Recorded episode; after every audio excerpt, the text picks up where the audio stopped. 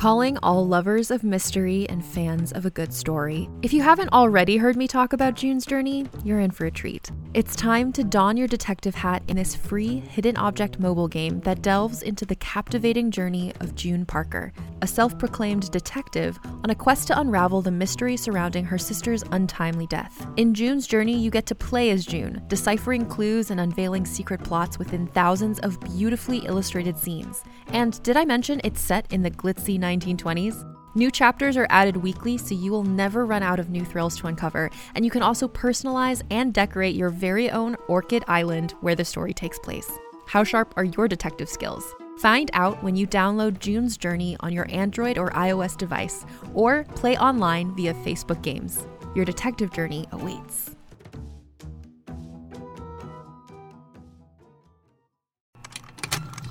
Contained herein are the heresies of Radolf Burntwine, erstwhile monk turned traveling medical investigator. Join me as I uncover the blasphemous truth of a plague ridden world that ours is not a loving God, and we are not its favored children. The Heresies of Radolf Burntwine, coming January 2nd, wherever podcasts are available.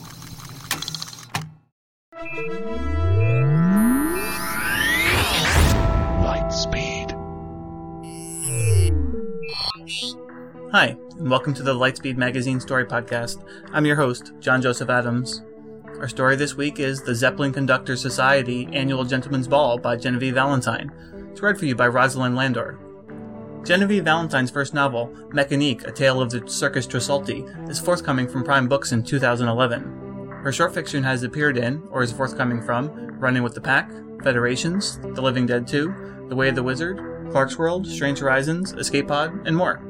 In addition to writing fiction, she's also a columnist for Tor.com and Fantasy Magazine.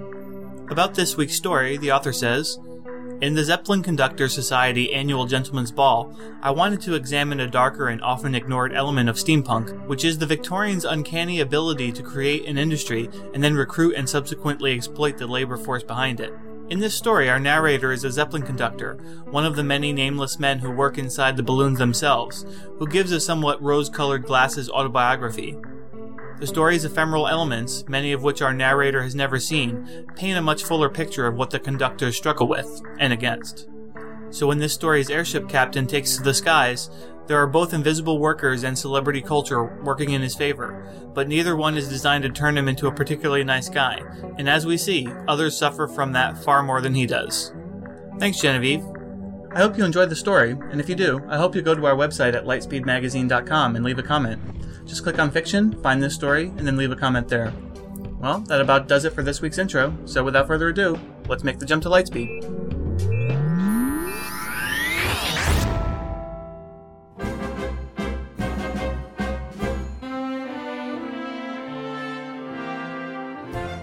The Zeppelin Conductors Society Annual Gentleman's Ball by Genevieve Valentine. So hook yourself up to an airship, strap on your mask and your knife, for the wide open skies are a calling, and oh, it's a glorious life. Conductor's Recruitment Advertisement, 1890. The balloon of a Phoenix class airship is better than any view from its cabin windows.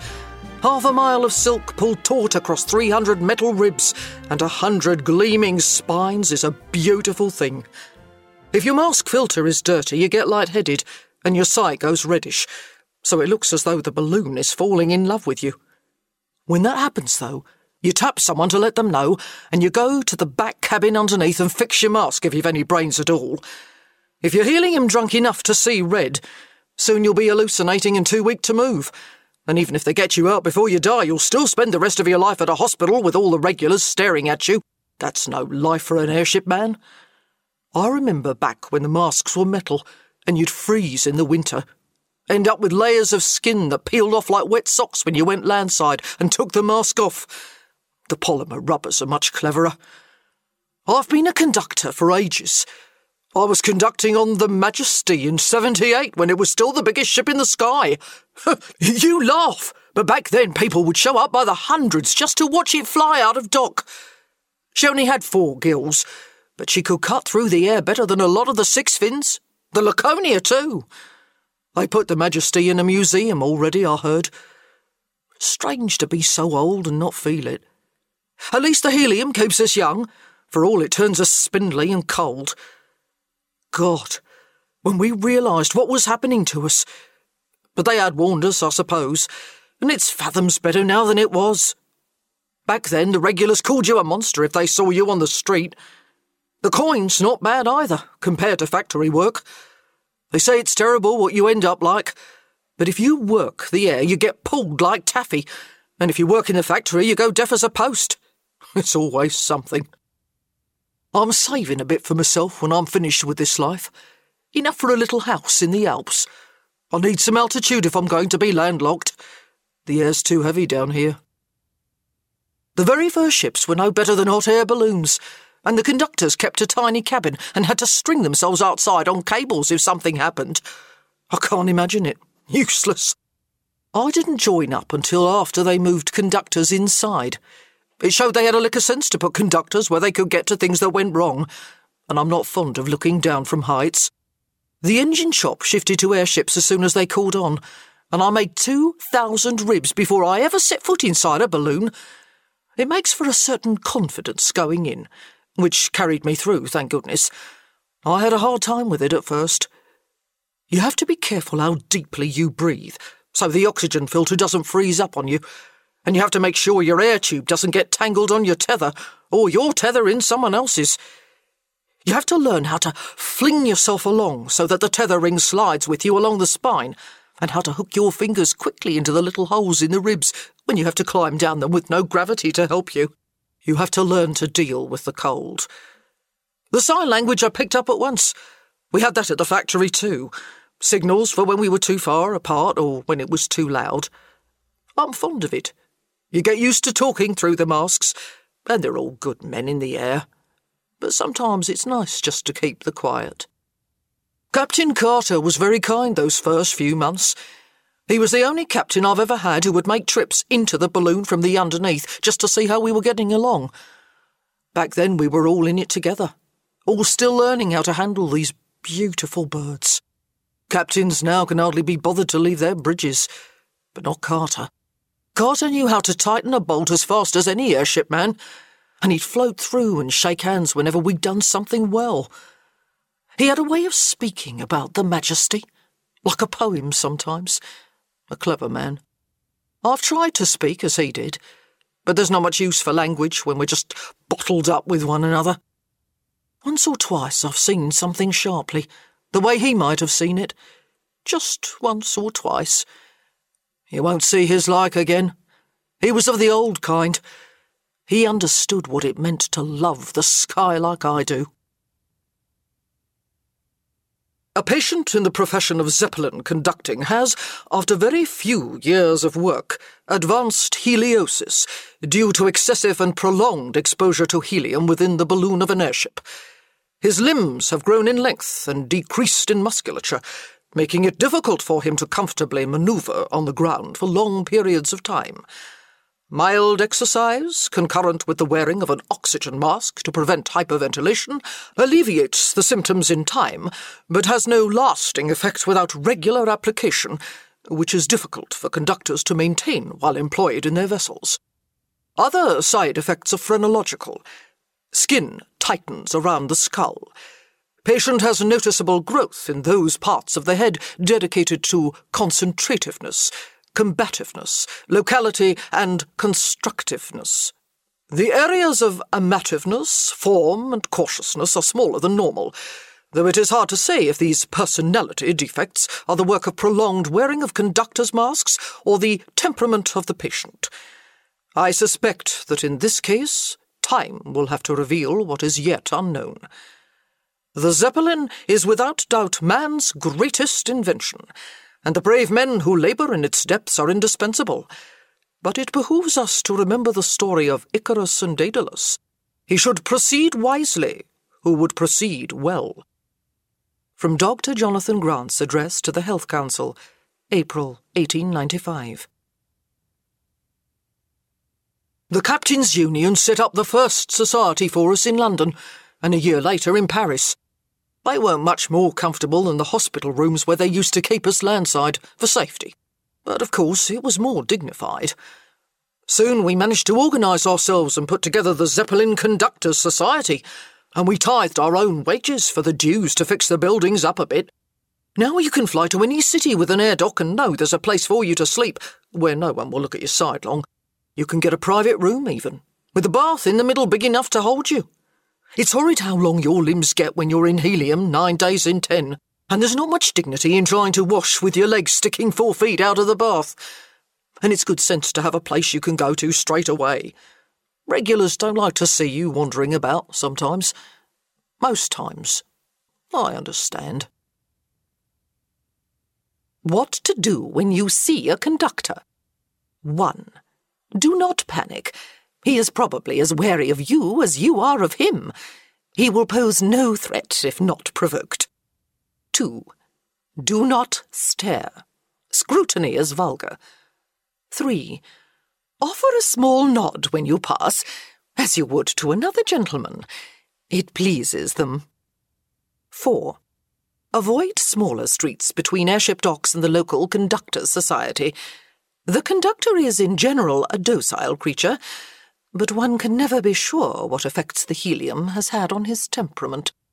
Public Safety Poster, 1886. January 1st, 1900. Paris. Polaris was eclipsed last night, not by any cosmic rival, but by a man made beauty. The Laconia, a Phoenix class feat of British engineering that has become the envy of the world, never looked more beautiful than on its evening flight to Paris as we began a momentous new year. Captain Richard Marks, looking every inch the matinee hero, guided the ship safely through the night, as the passengers within lit up the sky with conversation and music, accompanied by a champagne buffet. Miss Marie Dawlish, the English lark, honoured the company with a song which it is suspected struck the heart of a certain airship captain who stepped away from the bridge in time for the performance. Though we at the Daily are not prognosticators, we believe that the coming year may be one of high romance for Captain Marks, who touched down back in London with a gentle landing and, no doubt, a song in his heart. The societies have the balls each year for New Year's, which is great fun. It's ripping good food, and sometimes someone comes in a full evening suit and we can all have a laugh at them. It's an expensive round of tailoring to wear just once a year. You know just by looking that they who dressed up had wanted to be captains and fallen short. Poor boys. I wouldn't be a captain for all the gold in Araby. Though perhaps when you're young you don't realise how proud and empty the captains end up.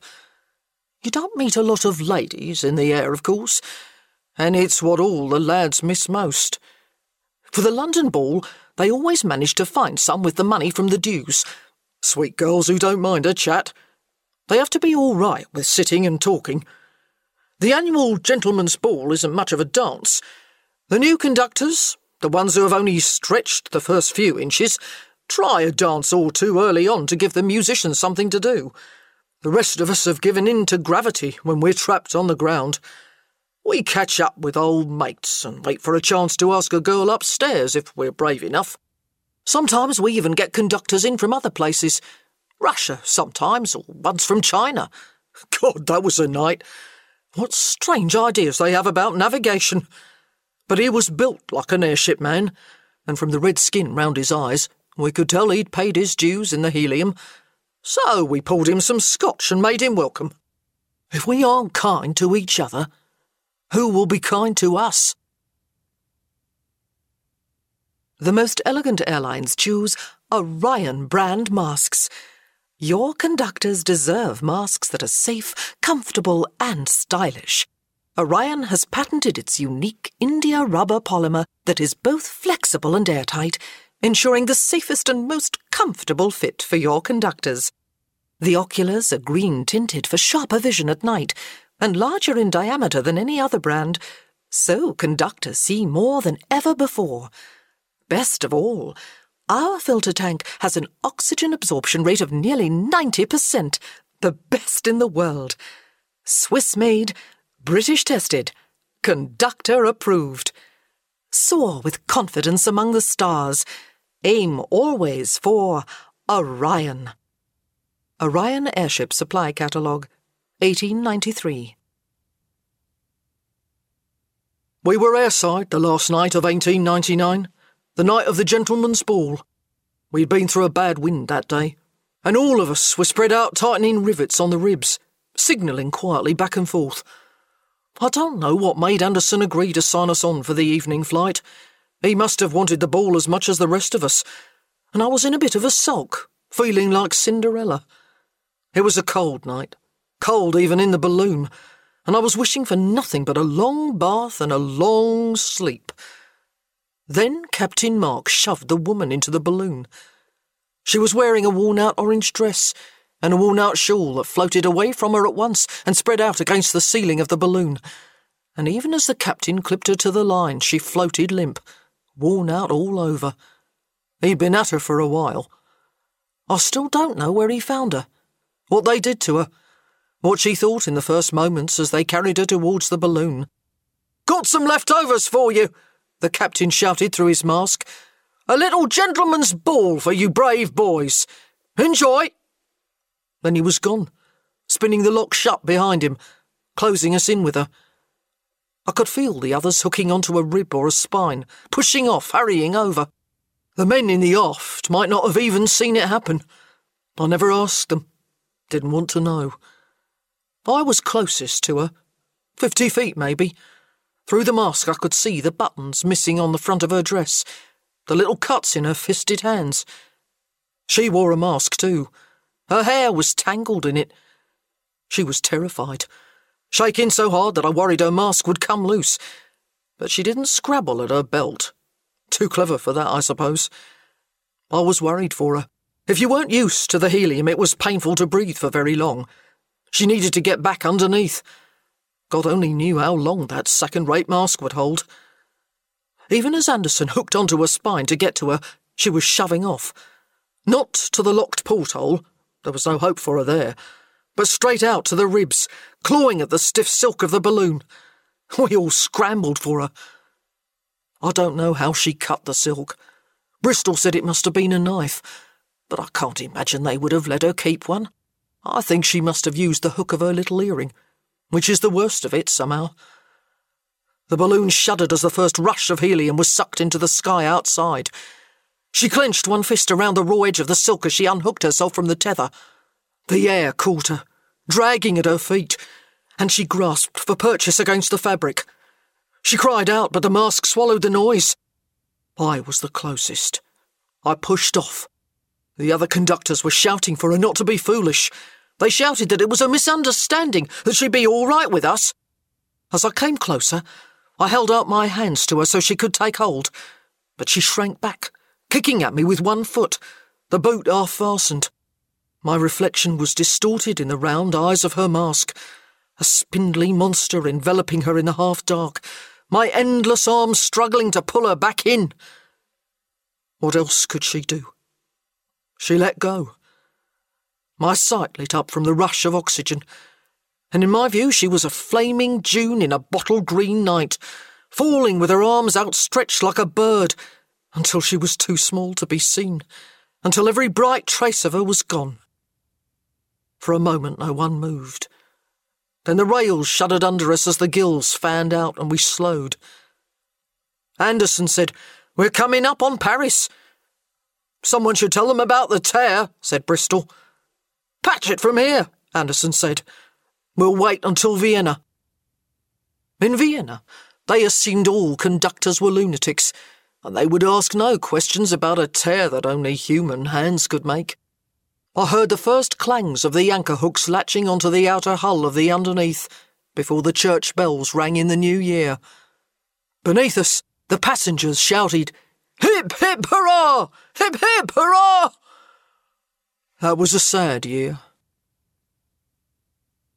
Once I was land bound in Dover the conductors' society there is so small I don't think ten men could fit in it. It wasn't a bad city.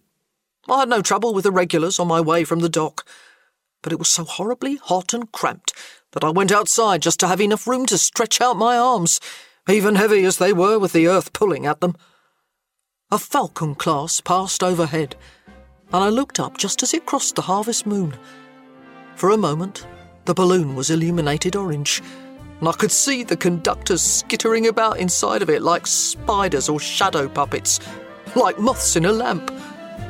I watched it until it had passed the moon and fallen dark again, the lamp extinguished. It's a glorious life, they say.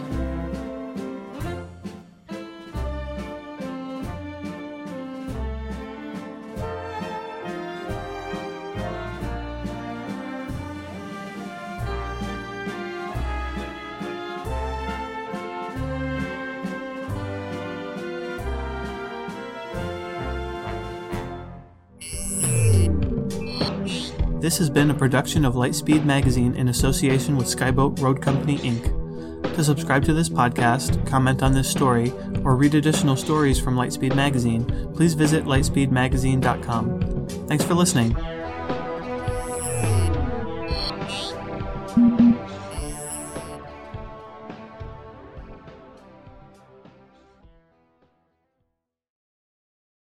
Hey there, it's Rachel Ballinger, and I am extremely excited to invite you to Rachel Uncensored. It's my podcast where I sit down and get real with my friends and celebrity guests, where we talk about all sorts of topics. And sometimes we might be under the influence when we do so. We cover things from personal stories to hot button issues and it's the only place on the internet you can find an uncensored version of me. It's a side of me that you might not have seen before because it's not the most family or brand friendly. But don't worry, I'm still sort of slightly a decent human being. If you're intrigued, then make sure you check it out. New episodes drop every Wednesday. You can find it on Apple Podcasts, Spotify, or wherever you listen to podcasts. Trust me, you won't want to miss out on the fun and candid conversations we have here on Rachel Uncensored.